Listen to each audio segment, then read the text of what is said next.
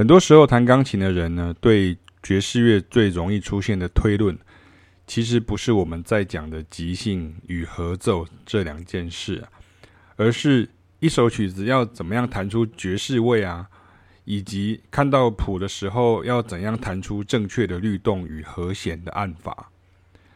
但是如果你没有学习真正的爵士乐运作模式，那你永远都只能靠会的人写谱给你，然后你照着谱弹，而且味道还不一定对。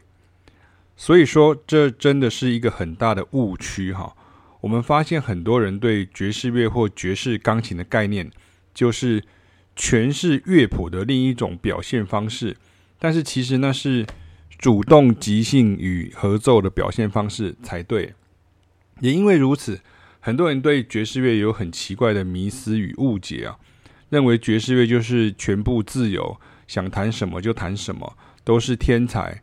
然后，或者是爵士乐手都不会懂古典乐曲之类的，甚至这是无法被教育或训练的哈。就很多人是这样觉得，他觉得爵士乐是没有办法被教育或训练的啊。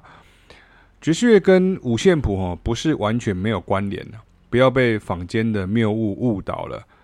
只是你要学爵士乐啊，不能全靠五线谱记载或是视谱演奏，而且有很多没有学古典乐器出身的人呢。在学习爵士乐时呢，反而进入状况的比较快。只是五线谱看比较慢的状况呢，也仍是要靠训练来解决。我们在讨论的是掌握音乐的能力，哈，不是在分化古典乐与爵士乐。只是弹古典钢琴出身的人呢，比较难跳出来而已啊。